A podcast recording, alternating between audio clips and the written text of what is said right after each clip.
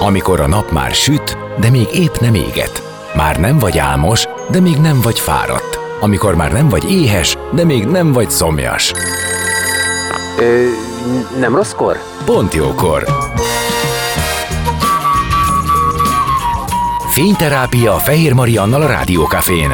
Benne a nap embere, kitekintés a világra és búvárkodás a lélekben.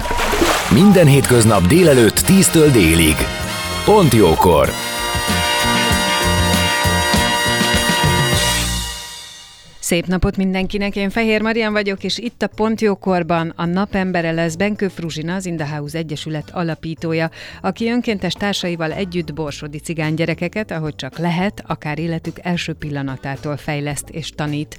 Ezzel esélyt teremtve nekik arra, hogy hozzáférjenek a képességeikhez, szakmát tanuljanak, megvalósíthassák az álmaikat, és méltó körülmények között élhessék az életüket.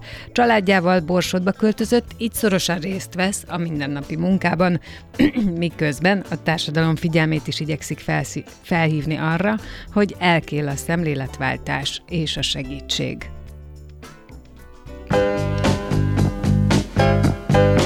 A napembere. Most jöjjön valaki, aki tényleg valaki.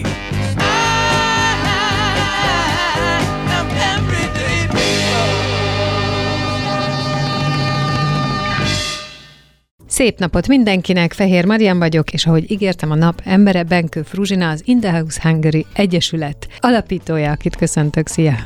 Szia, nagyon sok szeretettel köszöntöm a hallgatókat. És el kell mondani, hogy csak és kizárólag a mi kedvünkért jöttél ö, te most el az otthonodból, ami már egyébként neked is Borsodban van. van, igen. És uh, miattunk hagytad ott a családodat, de hogy már készültünk egy ideje erre a Így van. beszélgetésre, most arra tudtuk ezt összeszervezni, úgyhogy nagyon köszönöm, és örülök, hogy hallhatunk erről, hiszen az In the House Hungary az leginkább ugye Borsodban élő, hátrányos helyzetű roma családoknak, illetve roma gyerekeknek szeretne segíteni, és ti is családilag áttettétek oda A, székhelyünket. a székhelyet, sőt, már a kislányod istán ott született. Hát szinte, igen, Szinte. igen. Egy balesetnek köszönhetően Pesten született, de, de ott nő fel, tehát ő már borsodi gyerek, igen. Ez egy nagyon nagy váltás, azt gondolom, a te előző életedhez képest, hiszen te egy budapesti lány vagy, értelmiségi család gyermeke, egyetemet végezve, és még annó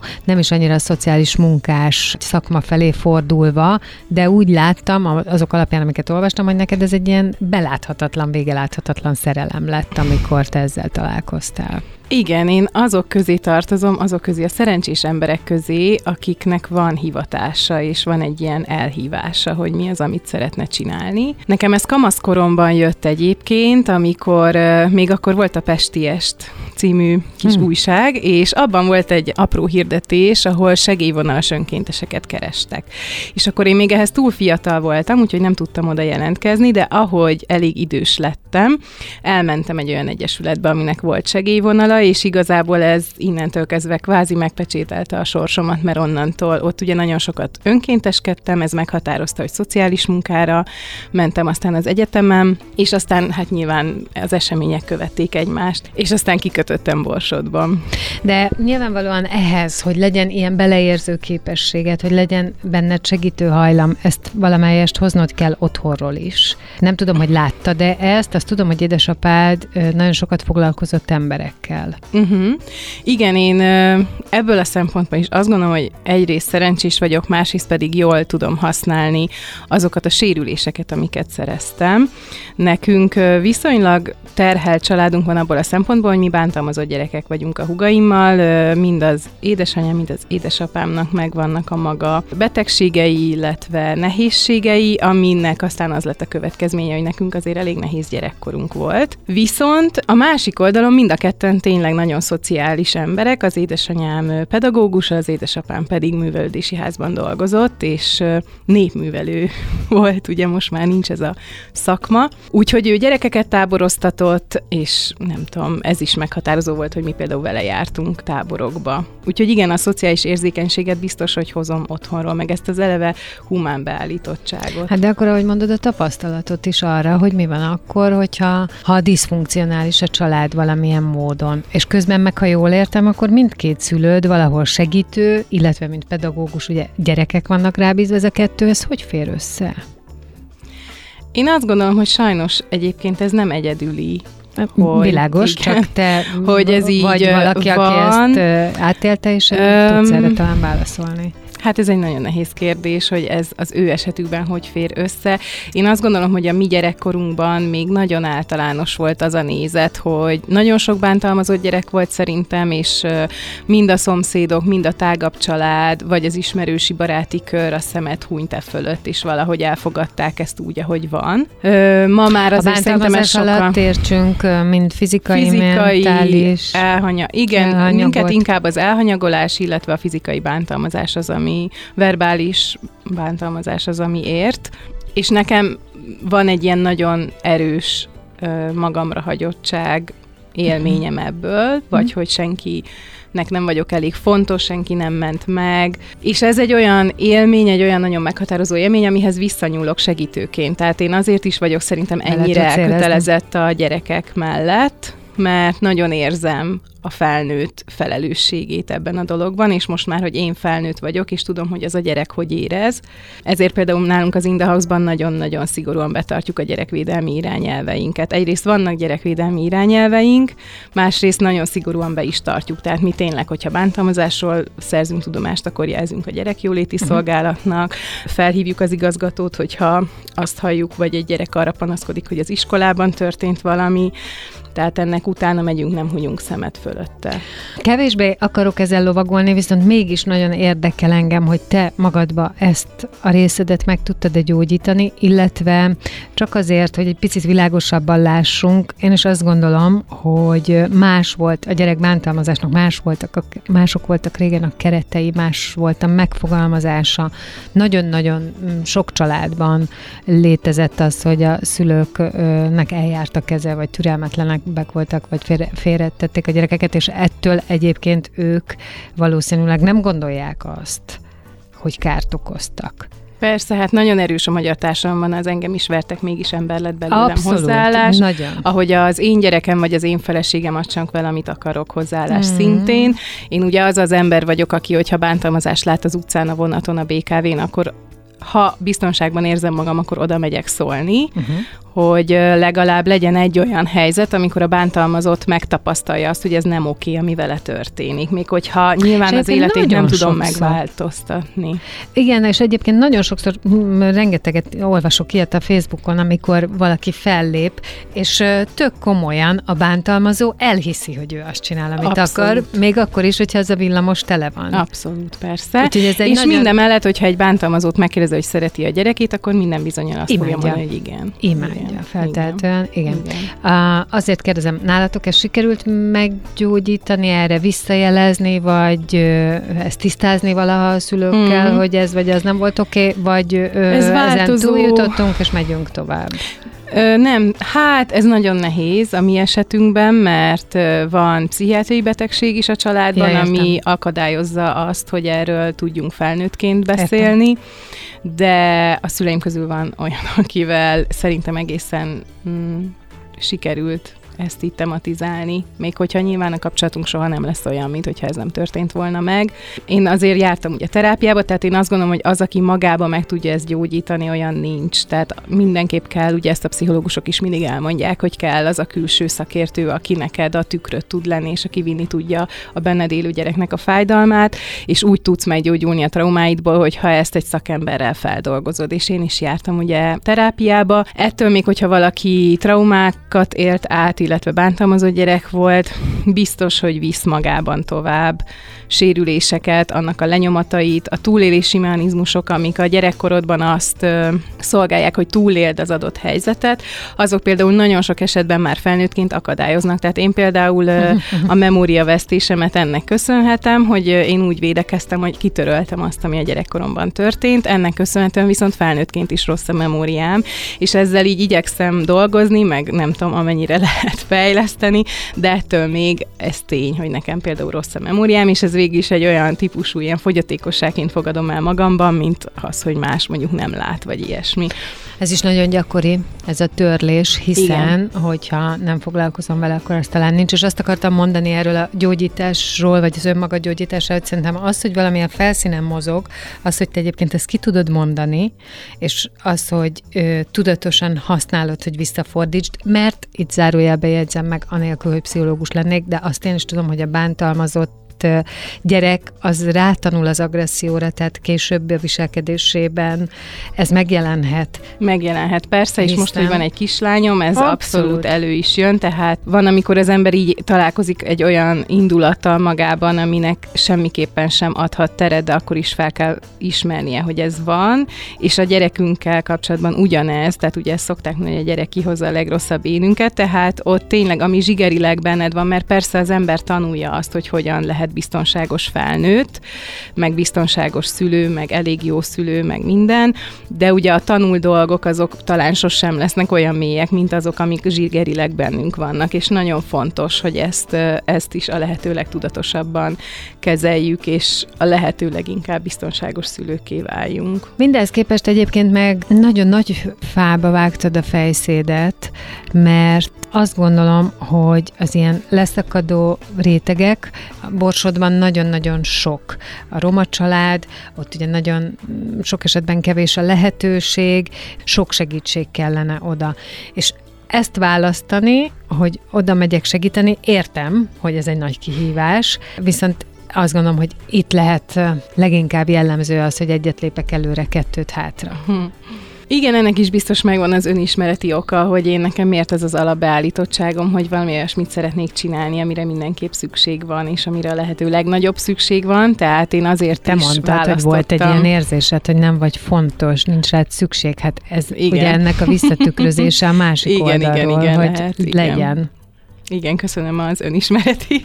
Na, bocsánat. nem, nem, de hogy is nagyon. De tényleg, hát igen, szerintem... Igen, ez teljesen logikus, igen, hogy ez pont az ellentéte ennek. Igen, meg ami szerintem nagyon fontos, hogy én a, és mindjárt válaszolok a kérdésedre is, hogy én a, a gyerekek számára tényleg szeretnék egy olyan példa lenni, akinek voltak nehézségei, mm. és azzal szembe tudott nézni, és ez egyébként nagyon hasonlít a sorsunkban, hiszen főként cigány gyerekekkel dolgozunk, akiket gyakorlatilag traumatizál az, hogy egy végtelenül rasszista társadalomban nőnek fel, és nekik is nagyon hasonló nehézségeik vannak, vagy hogy a lelki mechanizmusok azok nagyon hasonlóak. Nekik is le kell győzni az akadályokat, nekik is ki kell állniuk saját magukért, és nekik is szükségük van arra, hogy valaki értő tanúként mellettük álljon ebben a helyzetben, ugyanúgy, ahogy egy bántalmazott gyereknek is szüksége van arra, hogy egy felnőtt vigye a fájdalmát, és ott legyen mellette. Úgyhogy ez egy nagyon érdekes párhuzam, és igen, nyilván nem lehet leválasztani a saját gyerekkoromról, meg a saját történetemről, hogy miért ezt választottam. Amikor én Borsodba mentem, akkor tényleg az volt a nagyon izgatott az, hogy miért ott a legrosszabb, az egyik legrosszabb a helyzet. Mára már egyébként pont az a kis térség, ahol mi dolgozunk, az lett az országban, ahol a legmagasabb a halmozottan hátrányos helyzetű gyerekek aránya. Ott 10-ből 6 gyerek. És miért? Van halmozott a hátrányos helyzetben. Hát ez egy nagyon ö, bonyolult kérdés. Én azt gondolom, hogyha most azt kérdezed, hogy már így mit tanultam ugye az elmúlt 9-10 évben, hogy miért ott a legnehezebb, mert ugye addigra, tehát én azt tudtam, hogy nagyon sok projekt megvalósult, nagyon sok segítő kezdeményezés próbálkozott, és tört bele a bicskája, és hogy a társadalmi olló egyre inkább nyílt, annak ellenére, hogy azért a, a rendszerváltástól a, akkora már eltelt 20 év, és, és tényleg nagyon sok mindent megpróbáltak ott tenni. Amikor mi odaérkeztünk, akkor azt láttam, hogy egyrészt az, hogy projektszemléletűek ezek a próbálkozások, az nagyon káros. Tehát, hogyha van egy pályázat, ami két-három éven keresztül tart, az nem tud generációk óta öröklődő problémákat megoldani. Másrészt mindig a, a kisebbséget, meg a, meg a bajban lévőket szoktuk okolni, ez is ilyen nagyon magyar igen. specialitás talán. igen, igen, és, és Én azt gondolom, hogy egy ilyen helyzetben, tehát például az, hogy a cigányokat milyen elnyomás és milyen, milyen elnyomás éri és milyen helyzetben vannak, az semmiképpen sem kezelhető a többség felelőssége nélkül és a többség megváltoztatása nélkül. És hogyha ehhez nem nyúlunk hozzá, és nem foglalkozunk azzal, hogy például a helyi szakemberek azok mennyire rasszisták vagy nem rasszisták, vagy mennyire gondolják azt, hogy ezeknek a gyerekeknek ez jár, mert ez így van és kész. Tehát, hogy ezek a programok így nem tudnak hatékonyak lenni, és akárhány milliárdot el lehet költeni, hogyha ezek rövid távú, nagyon rövid idejű dolgok, ilyen szalmaláng Hát meg nyilván projektek. azt is látni kell, hogy mi történt az elmúlt 50 évben, tehát hogy ők... Hát és ö, még régebb óta, Így igen. van, tehát hogy generáció a generáció, így milyen van. tudatban, milyen körülmények között éltek, azért volt itt egy erős szegregáció. Persze, így van. És hát nyilván ugye van az elvándorlás, pont tegnap voltam egy konferencián, ahol mondták, hogy Miskolcról 70 ezer ember tűnt el az elmúlt ö, évtizedekben, és nyilván azok, akik ö, mobilabbak, akik bárhol megállják a helyüket a világban, azok elmentek, és, és ott ez mondjuk így van Magyarországon is. mindenhol. Hát így van. Nyilván ott valószínűleg ez még inkább így van. Ugye ez a szegregálódásnak is a folyamata, hogy elment. Tehát, hogyha egy iskola vagy egy település szegregálódását nézzük, hogy elmennek a jobb tanárok, elmennek a nem cigányok, elmennek a nem hátrányos helyzetűek, és akkor azok maradnak ott, akik nem tudnak elmenni. És ez viszont ugye fokozza a problémákat, mert egy önmagát gerjesztő folyamat, egy ilyen 22-es csapdája, hogy csak egyre rosszabb és rosszabb lesz a helyzet. Zenélünk, és aztán innen fogjuk folytatni a beszélgetést vendégemmel, Benkő Fruzsinával, az In the House Hungary alapítójával. Maradjatok ti! A napembere. Most jöjjön valaki, aki tényleg valaki.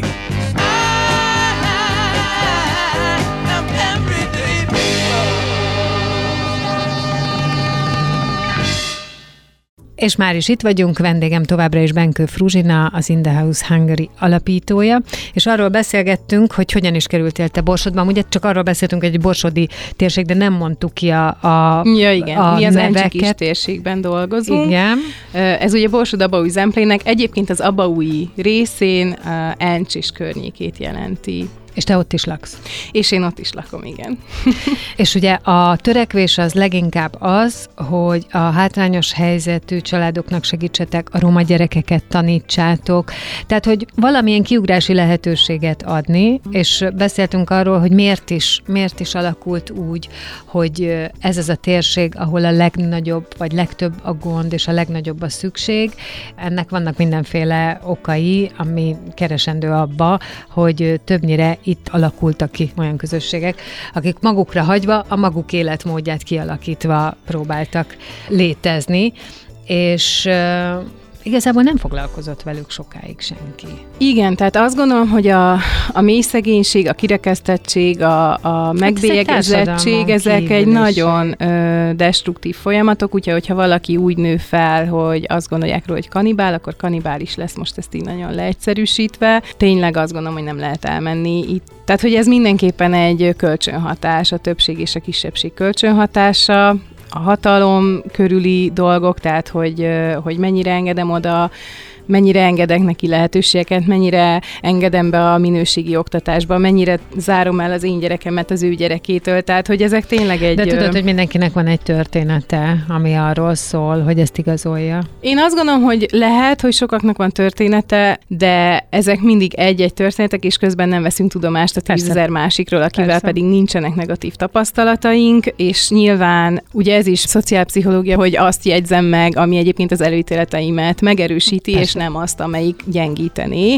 és ugyanúgy van negatív tapasztalatunk nem cigány emberekkel, mindenféle emberekkel, és mégis az van, hogy ugye, na mindegy, szóval ebben nem is megyek bele, ez nagyon mély szerintem, vagy összetett, nem fér bele ebbe a kis rövid időben, ami, amink itt van. Az Indahouse hungary az a célja, hogy a, az ott élő gyerekeknek valódi esélyeket adjon, ezt két dologgal szeretnénk elérni, vagy két, esz, két fő eszközünk van, ez egyik az a tanítás, ami azt jelenti, hogy nulla éves koruktól kezdve foglalkozunk a gyerekekkel, és teszünk azért, hogy ők ügyesebbek, okosabbak legyenek, és ezt önkéntesek segítségével tesszük, mert azt gondolom, hogy azt a hihetetlenül tényleg magyar társadalmat átháló kálózó rasszizmust, amit ezek a gyerekek a nulladik perctől kezdve megtapasztalnak a saját bőrükön, és ami nagyon negatív hatással van az ő sorsukra, azt akkor tudjuk ellensúlyozni, hogyha emellett úgy nőnek fel, hogy nem cigány privilegizált helyzetből érkező emberek folyamatosan megerősítik őket, és, és biztosítják számukra, hogy ők hisznek bennük, hogy ők szeretik őket, bíznak bennük.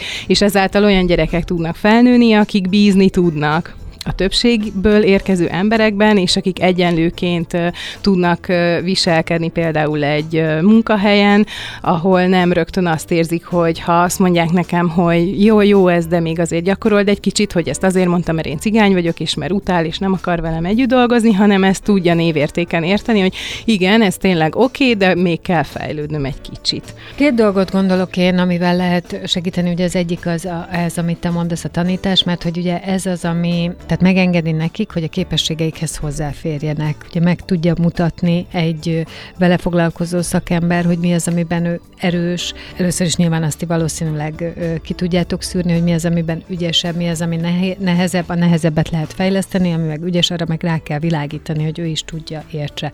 Valahol azt olvastam, szintén veled kapcsolatban, tehát az is lehet, hogy te mondtad valahol, hogy hatodikos korukra ezek a gyerekek elveszítik általában az álmaikat, Igen. ami azt jelenti, hogy 12 éves korra ők már kb. belenyugszanak abba, uh-huh. ami van. van. A másik, ami, és Magyarországon egyébként azt gondolom, hogy nagyon sok független társulat teszi, hogy tájolják a darabokat, kultúrát, ami szintén lehetővé teszi, hogy ezek a gyerekek lássanak olyat, amit amúgy nem látnának, és kiderüljön számukra, hogy lehet ilyet. Tehát, hogy lehetek én is színész. Ezt egyébként leginkább a, az olyan társulatoktól hallom, akik ezeket a, a cigány hagyományokat, cigány darabokat viszik, és mutatják meg a gyerekeknek. Ugye abban benne van az is, hogyha én, mint egy roma színész ott állok, akkor az egy példa, hogy te is lehetsz, hogyha szeretnél. Szóval ilyen értelemben ennél nincsen nagyobb, persze közben pedig van egy csomó minden, amire szükségük van, hiszen fel kell nőni, enni kell, lakni kell, és így tovább, és így tovább. Hogyan néz ki a ti közösségetek, meg a ti segítségadásotok, mert gondolom, hogy nem tudsz elvonatkoztatni attól, hogy egy családban egyébként milyenek a körülmények. Igen, hát nyilván nagyon szűk az a mesdje, amiben egy civil szervezet segíteni uh-huh. tud, tehát persze széles mesdjét az állam tudna lefedni. Igen, Nálunk... de ez fontos, hogy te ott vagy, tehát te látod, persze, gondolom, hogy elfogadtak, nem? Persze, nyilvánvalóan, tehát ma már 234 gyerek, szeptembertől úgy tűnik, hogy 255 gyerekkel fogunk dolgozni, több mint 120 családból, több településen, vannak falvak, ahol dolgozunk, ez Hernát, Szent András, Ináncs és Pere, és van egy cigánytelep, ami Encsnek az egyik cigánytelepe, úgy hívják, hogy Fügöd. És a gyerekek nagyjából a fele-fele, most fog ez megfordulni, tehát Fügödről most már több gyerekünk lesz, mint a falvakból. Az Indauznak a programja az úgy néz ki, hogy nulla éves kortól kezdve a falvakban, a Fügödön pedig egy éves kortól kezdve koragyerekkori foglalkozásokat tartunk a gyerekeknek. Ez azért nagyon fontos, mert egyébként minden gyerek úgy születik, hogy bele van kódolva a fejlődés, de ehhez olyan körülményekre van szüksége, olyan biztonságos térre, amiben ő tud fejlődni fejlődni, tehát tud kúszni, mászni, felfedezni a világot, megtapasztalni, stb. Illetve kell, hogy gyakoroljuk vele a számokat, a színeket, a szókincsét kell, hogy fejlesztjük, stb. Ahhoz, hogy aztán ő majd később az iskolában például meg tudja állni a helyét. Vagy hogy például beszédfejlődése beinduljon. Kellenek olyan helyzetek, amikor egy felnőtt és egy gyerek ugyanarra koncentrál, ezt közös figyelmi helyzetnek hívjuk. Ez is kell ahhoz, hogy aztán majd később az iskolában hely tudjon állni és tudjon koncentrálni. Tehát itt az önkénteseink, illetve a kollégáink azt csinálják, hogy kimennek azokhoz a családokhoz, ahol pici gyerek lakik, leterítenek egy szőnyeget, és azon játszanak velük, pont ugyanúgy, ahogy én is játszom otthon az én gyerekemmel, könyveket nézegetnek, mindenféle játékot játszanak, nagy mozgásokat gyakorolnak, stb. Aztán utána jön az iskola előkészítő programunk, ahol nagy csoportosként érkeznek a gyerekek. Itt egyrészt szociális kísérleket gyakorolnak, tehát szokják ezt a keretet, hogy például 45 percen keresztül figyelni kell. Nagy mozgások itt is vannak, hogy a testüket is erősítsük, reméljük, hogy ki is bírják ugye fizikailag azt, hogy iskolások lesznek a padban kell ülni, stb. De emellett matematikát, anyanyelvet is, meg finom motorikát is gyakorlunk velük. Aztán utána jön a tanoda, itt két rész van, van a kis tanoda az alsósoknak, ahol az írásban, olvasásban, matematikában támogatjuk őket, és aztán negyedikes kortól fölfelé pedig kis csoportban dolgoznak, és kooperatív módszertan segítségével megtanulnak együtt működni, és közösen problémát megoldani. Úgyhogy nagyjából ez, emellett van egészségprogramunk, aminek az a célja, hogy ezek a gyerekek hozzáférjenek azokhoz az alapszolgáltatásokhoz egyébként, amihez ők nem férnek hozzá sokszor, eljussanak szűrővizsgálatokra, legyen időpontjuk, hogyha nem tudnának elmenni, elvisszük őket, műtéteket szervezünk le gyerekeknek, és emellett mentorprogramunk is van, ami pedig a személyes figyelmet adja meg a, a tanodás gyerekeknek. Úgyhogy nagyjából így ez a Elég széles, széles körű, és azt gondolom, hogy kihagyhatatlan ehhez a család, és lehet, hogy ez az, az, az első lépcsőfok. Úgyhogy ha azt kérdezném, hogy amikor te oda először lementél, és kitáltad ezt az egészet, milyen volt a fogadtatás? Uh-huh.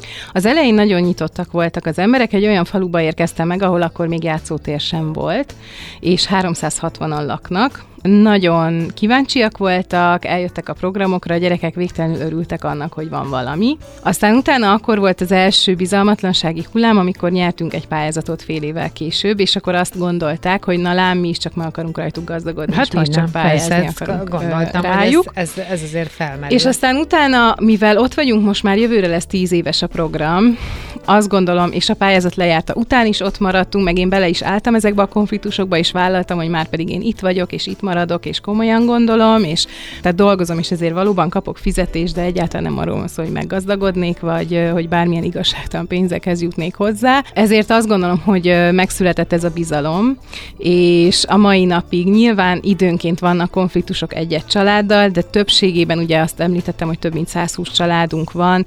A családok önként vesznek részt a programban, ők akarják, hogy a gyerekük részt vegyen a programban, a gyerekek is akarnak benne részt venni, úgyhogy szerintem ez egy nagyon pozitív történet egyébként. Ez egy együttműködés. Persze. Értelme, sőt, azt képzelem, hogy ezzel adtok valamilyen hitet a családoknak is. Hát nagyon szeretnénk, persze, tehát akkor tudnak a gyerekek például tovább tanulni, elmenni Miskolcra középiskolába, hogyha a szülők is elhiszik, hogy ennek van értelme, és nem az lesz a vége, ugye, amit még régebben hallottam tőlük, hogy úgyse fog esőbe felvenni, mert hogy cigány, úgyis csak cigányozni fogják, bántani fogják, inkább nem menjen sehova. És ehhez képest most pont uh, volt egy fiú, aki nagyon hosszú ideig járt hozzánk, és uh, most érettségizett le, és ő volt az első, aki így elment Miskolcra az Indauzos gyerekek közül, és én azért abban bízom, hogy ő például megnyitja ezeket a kapukat, vagy ezeket a függönyöket így félrelebbenti a, a reményvesztettség függönyeit, és, és még több gyerek fogja követni. És többnyire mivel foglalkoznak, miből élnek ezek a családok? Ez változó, és külön is kell választanom a nőket és a férfiakat, mert sajnos a nők nagyon ö, oda vannak kötve a falvakba, Például amiatt, mert nincs jogosítványuk egész egyszerűen, tehát igazából azt tud lehetőséget keresni, vagy lehetőségekkel élni, aki tud mozogni és mármint így mobil uh-huh. tud lenni, és aki annyira helyhez van kötve, hogy tényleg a falut nem tudja elhagyni, illetve persze lehet tömegközlekedni, de, de nagyon tényleg bonyolult, tehát hogy én sem tömegközlekedem, nyilván Pestre vonattal jövök, mert környezetileg meg mindenhogy sokkal Egyszerűbb jobb a vonat. azért ilyen de, de ott helyben abszolút az autó az egyébként, ami jelenleg megoldja azt, hogy te el tudjál menni például dolgozni, és a nőknek ez nincs, illetve nagyon erősek ugye sokszor a társadalmi nemi szerepek, ami azt jelenti, hogy ha a gyerek már egyébként intézményben is van, akkor is fontosnak tartják a családok, hogy egy valaki, és az általában ugye a nő, ott maradjon helyben abban az esetben, hogyha valami van a gyerekkel, érte tudjon menni, vagy ugye eleve a, az intézmény, tehát akár óvoda, bölcsöde, iskola nem tart olyan hosszú ideig, hogy te el tudj menni Miskolcra mondjuk dolgozni, és haza is érjél. Tehát mi, egyszerűen ezt nem nem tudják kilogisztikázni a családok, úgyhogy a nők általában otthon vannak, illetve közmunkán dolgoznak, és a férfiak azok, akik jó esetben mobilabbak tudnak lenni, vagy valamilyen építkezésen dolgoznak, sokan hetelnek, két hetelnek, ami azt jelenti, hogy elmennek, nem tudom én, hétfőn reggel, és péntek este mennek haza, vagy vasárnap délután mennek el, szombat reggel jönnek haza, attól függ, és valahol az országban, vagy külföldön vállalnak munkát. Tehát egyébként ez is egyre inkább, erről pont most olvastam egy tanulmányt, hogy egyre inkább nő azoknak az aránya, akik például külföldre mennek el fizikai munkát végezni. És akkor van még egy gyár, ahol nagyon sokan, vagy egyre többen dolgoznak, ami megteszi azt, hogy a, a boost beküldi a falvakba, sőt kettőről, kettő ilyenről is tudok, ahol a busz bejön a falvakba, és úgy összeszedi a munkavállalókat, és aztán az is hozza őket haza. A munkanélküliségi arány, az milyen? Mennyire látsz rá? Mm, hát erre nagyon, ezt nagyon nehéz megállapítani, és nem tudnék arányokat mondani.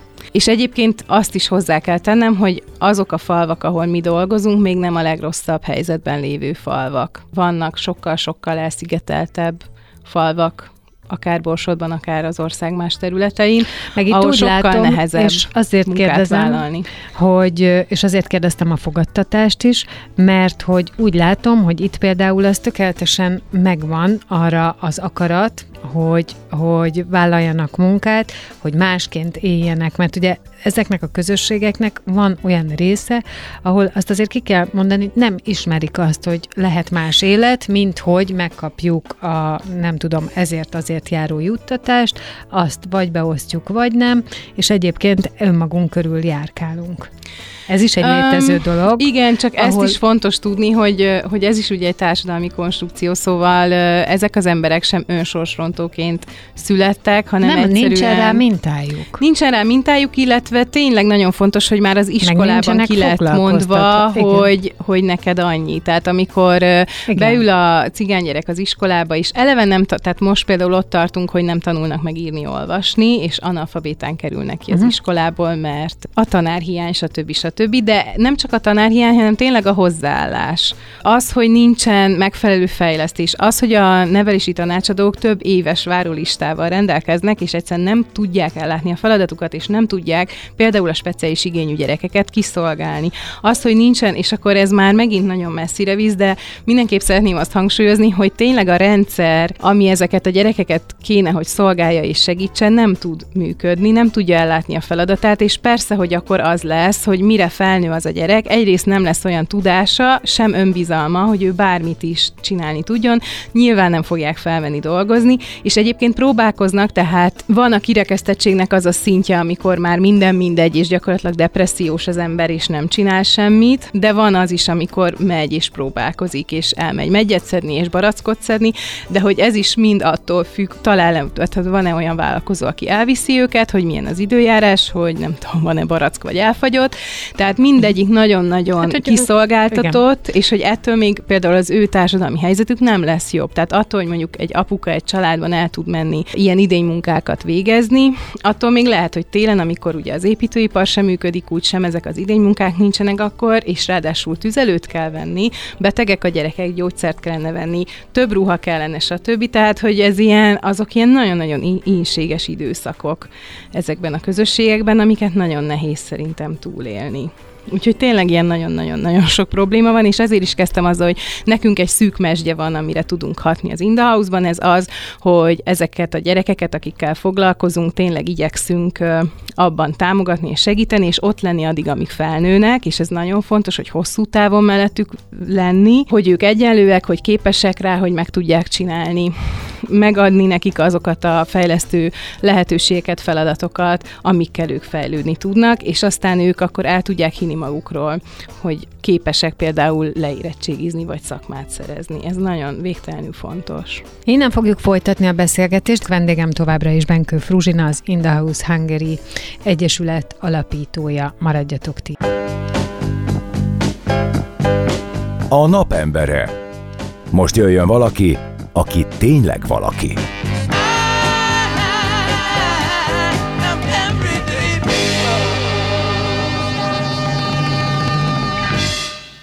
És itt vagyunk újra, és még mindig Benkő Fruzsina, az In the House Hungary Egyesület alapítója a vendégem, egy borsódi térségben, úgy, hogy te ott is laksz a családoddal, 120 családnak segítetek jelen pillanatban azzal, hogy a gyerekeket, ahogy te is mondtad, nulla éves kortól igyekeztek fejleszteni, tanítani, és ebben benne van ugye ezeknek a hátrányos helyzetű roma családoknak az együttműködése is, az akarása is, az is, hogy megértik, hogy ez az egész mire való. Többször is mondtad, hogy nagy a rasszizmus itt Magyarországon, Igen. tehát hogy te azt gondolod, hogy a kirekesztés és az, hogy valakinek a rasszjegyei miatt hátrány éri, vagy nem, csak egyszerűen nem kapja meg a bizalmat, meg csak se kell, hogy hátrány érje, csak ne, kap, ne kapja meg a bizalmat arra, hogy ő képes valamire, vagy tud valamire. Ez nagyon-nagyon kártékony, és ez az, amit ti a jelenléttel, a tanítással szeretnétek kigyomlálni, illetve azt beletenni a gyerekekbe, hogy értékes vagy, tudod, meg tudod csinálni, tanítunk, felhívjuk a figyelmet arra, ami a tehetséged, és így tovább. És mint egyesület tudjátok ezt csinálni. Azért mindenhol van közigazgatás. Azt mondd meg, hogy ott ti a bármilyen vezetéssel, falu, város, polgármesteri mm. hivatal, és így tovább. Mm. Milyen kapcsolatban vagytok? Van-e valamiféle olyan kapcsolódás, hogyha nektek segítségre, tehát neked, mint mm. In the House mm. Egyesületnek segítségre van szükséged, ha akarsz szervezni valamit, tehát hogy mm. hogy, hogy, hogy működik Világos. ez? Hát külön választanám a falvak önkormányzatait a városi önkormányzattól, mert ez is nagyon szomorú Magyarországon, hogy a falvak önkormányzatainak nagyon-nagyon meg van kötve a keze, főleg minél kisebb egy falu, annál inkább. Egyébként jó kapcsolatunk van a polgármesterekkel, és azt merem állítani az iskolákkal és a gyerekjóti szolgáltosokkal, a különböző segélyszervezetekkel, tehát igyekszünk egyébként jó. mindenképp az ő munkájukat és az ő, hogy mondjam, az ő munkakörüket segítitek, az ő kötelezettségeikből vesztek át, szerintem. Tehát a gyerekek jövője közös felelősségünk és közös érdekünk, hogy Értem igen, hogy, ez, hogy, hogy a mi munkánk az sikeres legyen, és hogy minél több olyan gyerek nőjön fel Magyarországon, akik aztán értékteremtő munkát tudnak végezni. Így van. Minden esetre helyben nem igazán segítséget szoktunk kérni egyébként, hanem akkor már inkább együttműködést mondanék, tehát tavaly, vagy tavaly előtt volt például, hogy jöttek hozzánk egy Waldorf iskolából gyakorlatra tíz napra, és akkor az Encsi önkormányzattal közös projekt projektünk volt Fügödön, hogy például a focipályát bekerítették korláttal, azt lefestették, a buszmegállókat kifestették, stb. Tehát inkább azt mondanám, hogy, hogy ilyen együttműködéseink vannak. Szerencsére arról nincs szó, hogy mi olyan segítségre szorulnánk, úgymond, amit tőlük kell kérnünk. És egyébként például a falusi önkormányzatoknál gyakorlatilag jobb e, helyzetben is vagyunk. Tehát stabilabb a működésünk adott esetben, mint a fa- falusi önkormányzatoké például. Igen, hát ez azért szomorú. ez, igen, szóval, szóval, hogy ez egy egészen furcsa világ. Ti lehetőségeitek vannak már egy százalékban és igen, pályázatban? van. Igen, az In the House kétharmad részt adományokból működik, egyharmad magánszemélyek adományaiból, és egyharmad részt pedig vállalatok adományaiból működünk nagyon nagyban. Tehát, hogy nagyon-nagyon számítunk azokra az emberekre, akiknek fontos ez az ügy, és mellénk tudnak állni, akár egy ezer forinttal havonta, vagy pedig valamelyik kampányunkba beszállva. Évente több olyan kampányunk van, ahol magánszemélyeket szólítunk meg, hogy segítsenek hogy nekünk. Így van, vagy hogy gyűjtsenek nekünk, mint adománygyűjtő nagykövetek, és a vállalatokkal is egyre jobb és jobb a kapcsolat, és és ők is nagyon sokat segítenek.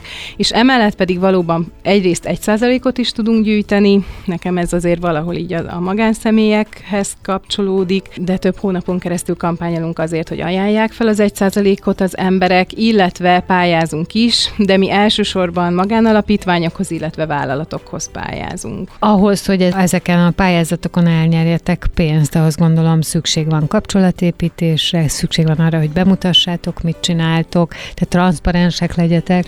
Így van. Az ezt, a túlélés jelenti a láthatóság, vagy igen. Erre hogy van kapacitás? Hát kell, hogy legyen rá kapacitás. Uh-huh. Szóval... De te csinálod? Nem, már nem csak én csinálom, már az Indauz réges-régen túlnőtt rajtam. Most 25 munkavállalónk van, helyben, illetve Budapesten. Uh-huh. Nem mindenki főállású, többségünk részmunkaidőben dolgozik, de van fundraising csapatunk, tehát uh-huh. van egy emberünk, aki a vállalatokkal és a pályázatokkal foglalkozik, van egy, aki a magánszemély adományokkal és kampányokkal, van egy emberünk, aki a kommunikációval. Igazából azt kell, hogy mondjam, hogy egy ekkora szervezetnek már több emberre is szüksége lenne, de azt nem tudjuk megengedni magunknak. De az kell, hogy, hogy ezzel foglalkozunk, mert hiába van egy csodálatos szakmai csapatunk, hiába van az önkéntes csapatunk, hogyha nincs pénzünk kifizetni a villanyszámlát, vagy a béreket, vagy a benzint, amivel a gyerekeket hordjuk. Magánszemélyek által elindított gyűjtések, amikor valaki adománygyűjtő nagykövet, uh-huh. és azt lehet látni időnként a social médiában, hogy megjelöl Igen. egy összeget, és akkor arra mozgósítja a saját környezetét. Szerintem az egy óriás csúcs szuper dolog, mert itt ilyenkor ugye annak, aki gyűjt, annak a környezete neki, az Így ő van. kérésére ad. Úgyhogy ez egy nagyon jó formátum, és láttam már, hogy ti is éltetek ezzel. Csak azt nem tudom, hogy ezt hányszor lehet megcsinálni, meg ugye ki az, akit erre hmm. meg lehet kérni. Hmm. Erre bárkit meg lehet kérni, mert nincs, főleg nálunk nincs megszava, hogy egy adománygyűjtő nagykövet mennyit gyűjtsön. Tehát, hogyha mondjuk egy 16 éves gyerek azt gondolja, hogy ha 5000 forintot szeretne nekünk összegyűjteni, már az is csodálatos most is volt egy 8 éves kisfiú például, aki 30 ezer forintot gyűjtött nekünk össze, nagyon tündéri volt, és természetesen, hogyha valaki már felnőtt és olyan kapcsolati hálója van, akkor 100-200 ezer forintot is össze tud gyűjteni egy ilyen gyűjtés során. Úgyhogy ez attól függ tényleg, hogy az adott ember az, az mennyire van becsatornázva a saját közösségébe, illetve hogy az a közösség mennyire teheti meg azt, hogy ad, és mennyire sikerül őket erre tényleg megszólítani és behívni. De bárki ki. Nagyon fontos az is, hogy ugye az adományozó kedv egyszer kell elveszíteni a bizalmat, vagy hmm. egyszer kell, hogy megtörjön a hmm. bizalom. Ugye te mondtad, hogy az átláthatóság az nektek tulajdonképp létfontosságú, és uh, azt is képzelem, hogy egy ilyen esetben nem is lehet mást, mert tényleg. Így van, a, a, a hitelességünk igen. és a tisztességünk az végtelenül fontos, tehát azt, azt nem szabad elveszíteni. Igen. És mi az, amit ti tudtok mondani, adni azoknak, akik titeket támogatnak, ugye mindenkinek fontos, leginkább cégeknek, hogy valahogy megfogalmazza, hogy ő miért támogatja ezt a valamit. Én azt gondolom erről, hogy értékekhez kapcsolódnak. A magánszemélyek is, és a vállalatok is egyébként, tehát hogyha mi hiszünk a szabadságban, az egyenlőségben, az esélyteremtésben, az oktatás erejében és fontosságában, akkor hozzánk olyan magánszemélyek és vállalatok fognak csatlakozni, és ők fognak segíteni vagy pénzzel, vagy önkéntes munkával, akik ebben hisznek. Tehát mindenképpen egy értékközösségnek gondolok egyébként minden ilyen, akár fizikai értelemben nem is létező közösséget, akik mondjuk az Indahouse-nak a támogatói. Egyébként ez is egy jó gondolat, hogyha azt képzelném, hogy ha csak egy gyereknek a kezébe majd egy számára fenntartható életet biztosító szakmát adunk ezzel, az már egy óriás dolog, és hogyha másik oldalról nézzük, hogy ez a gyerek már nem csak egy általunk eltartott hát valaki hogy ne, kell, hogy ez legyen. A gyerek majd, szóval, hogy, hogy tudatosan fog például gyereket vállalni, és nem, hmm. nem a leg mélyebb szegénységbe, a legnagyobb kiszolgáltatottságba, tehát nem is fogja tovább örökíteni azt, amit egyébként ő kapott. Azt a szabályozatlanságot. Hát az, igen, ez megint ugye messzire vezet, mert hogyha valakinek nincsen esélye az életben az öndefinícióra, meg az önmegvalósításra, akkor semmi más nem marad, mint a nemiségünk, vagy a nemünk, és az abból következő dolgok, tehát, hogy én anya tudok lenni, vagy egy férfi apa tud lenni, és akkor azzal fog kvázi élni, de persze, tehát, hogy ezt azt jelenti, jelenti, Értem. E, igen, jó, hogy, hogy, hogy tényleg a, a, ezt is egy kutató, Durst Juditnak hívják azt a kutatót, aki nagyon izgalmas kutatásokat végez egyébként azon a területen, ami mi is dolgozunk, szóval mi nagyon sokat merítünk az ő tudásából, és egyébként akkor már Szalai Júliát is hadd hivatkozzam le, akit az elején említettél ezzel a, az álom elvesztése, hogy a hatodikos korukra elveszítik az álmaikat a falusi szegénységben élő cigánygyerekek 75%-a. Szóval ők nagyon fontos kutatásokat készítettek, és Judit volt az, aki ezt leírta, hogy azzal, hogyha egy közösségben csökkennek az esélyek, ez esetben konkrétan egy vasúti vonal megszűnése volt az, amit ő vizsgált, akkor uh, hamarabb vállalnak gyereket az ott élők. Uh-huh. Tehát nagyon-nagyon erős összefüggés van a kettő között, hogyha te esélyeket adsz valakinek, és lehetőséget az önmegvalósításra, akkor később fog gyereket vállalni, és annak a gyereknek jobb lesz az élete, mint amilyen az övé volt. De érdekes. Miközben így meg az életben maradás, nem? Tehát olyan, mint hogyha ez a hamarabb vállalok gyereket, egyrészt ugye nincs rám szükség, itt viszont lenne, Igen. nincs mit tennem, itt viszont lesz, illetve a másik az, hogy, hogy életben maradok, fenntartom magam, tehát a fajfenntartás, mint olyan előjön. Hát, igen, persze, az is egy, egy elég mélyen bennünk lévő dolog. Még persze. akkor is, hogyha egyébként erre reálisan nincs lehetőség. Azt gondolom, hogy a mély szegénységben De ez is nyilvánvalóan nem ilyen átgondolt, ezek nem, szerintem. tehát igen, ezt akartam, hogy a mély szegénységben, kirekesztettségben, szegregált létben nincs racionalitás. Semmi. Tehát, hogy ott a, olyan lélektani folyamatok irányítják az embereket, amiket mi, akik meghatározzuk, hogy nem tudom, hogy mit veszünk a boltban, mi lesz belőlünk, hova utazunk a nyáron, nem tudom, tehát, hogy ezeket mi el se tudjuk képzelni. Igen, is azt hiszem, hogy ez túlmutat ezen. Mit gondolsz te arról, ezt mindig meg szoktam kérdezni olyanoktól, Mhm. mm-hmm. akik e, ilyen területen dolgoznak, hogy a te életedben hova juthat? Mert hát ugye ezt elmondtad, hogy nagyon-nagyon komoly falakat kellene ledönteni. Az, hogy ti ebben a kis térségben ennyire hathatósan tudtok segíteni, ez óriás dolog, de ebbe benne van a te életed, a családod élete és az összes uh, kollégádnak az élete és, és feltevése arra, hogy ezt csinálja. De gondolom az a vágyat, hogy egyszer csak ez, ez, ez mindenhonnan megtámogatódik, és ugye? Hát persze, tehát én akkor lennék a legboldogabb, hogyha nem lenne szükség a munkámra, és egy kávézóban dolgozhatnék, szóval így ö, igen. De hát most erre van szükség, és egyébként a folyamatok úgy mutatják, hogy erre nagyon sokáig lesz is, tehát én, a, én most eléggé borulátó vagyok Minek kéne változni a fejekben akkor? Minek hát, kéne változni legfölül? Mm, hát Ugye Annak mindenképp, hogy azt erre? gondoljuk, hogy egyenlőek vagyunk. Na, Tehát, hogy az lenne az első, hogy azt mondjuk, hogy minden ember egyenlő, minden gyerek egyenlő, és a fügödi kisfiúnak ugyanaz az ellátás és oktatás jár, mint az én lányomnak. Megjegyzem, ma éppen én is teljesen bizonytalan vagyok abban, hogy az én lányom milyen oktatást fog kapni öt év múlva mert ugye most még nincs két éves. Szóval az egyenlőség az nagyon fontos, az, hogy ne legyenek másodrangú állampolgárok Magyarországon, hogy az, hogy te honnan származol, milyen anyagi körülményeid vannak, az ne határozza meg azt, hogy hány évig fogsz élni, hogy milyen életkörülményeid és milyen egészségi állapotod van, hogy a, a fejedben lévő lehetőségekből mennyit bontakoztathatsz ki, hát ez nagyon fontos lenne, és akkor ha ebben hinnének, mondjuk akár odafönt, meg így a többség, akkor ez alá már oda lehetne rendelni egy olyan intézményrendszert, meg ellátórendszert, ami ezt tudja szolgálni. De én azt gondolom, hogy a legfontosabb az tényleg ez a látásmód változás lenne. hát legyen így, és én nagyon köszönöm, hogy itt voltál. Jaj, hát köszönöm szépen, hogy meghívtál. Benkő Fruzsina, az In the House Hungary Egyesület alapítója volt a vendégem itt a Pontjókorban, és szerintem azért vissza fogunk még térni időről időre. Erre a témára. Jövök. De most maradjatok, mert hírek és zene után jövök vissza, és folytatjuk az életünk dolgaival.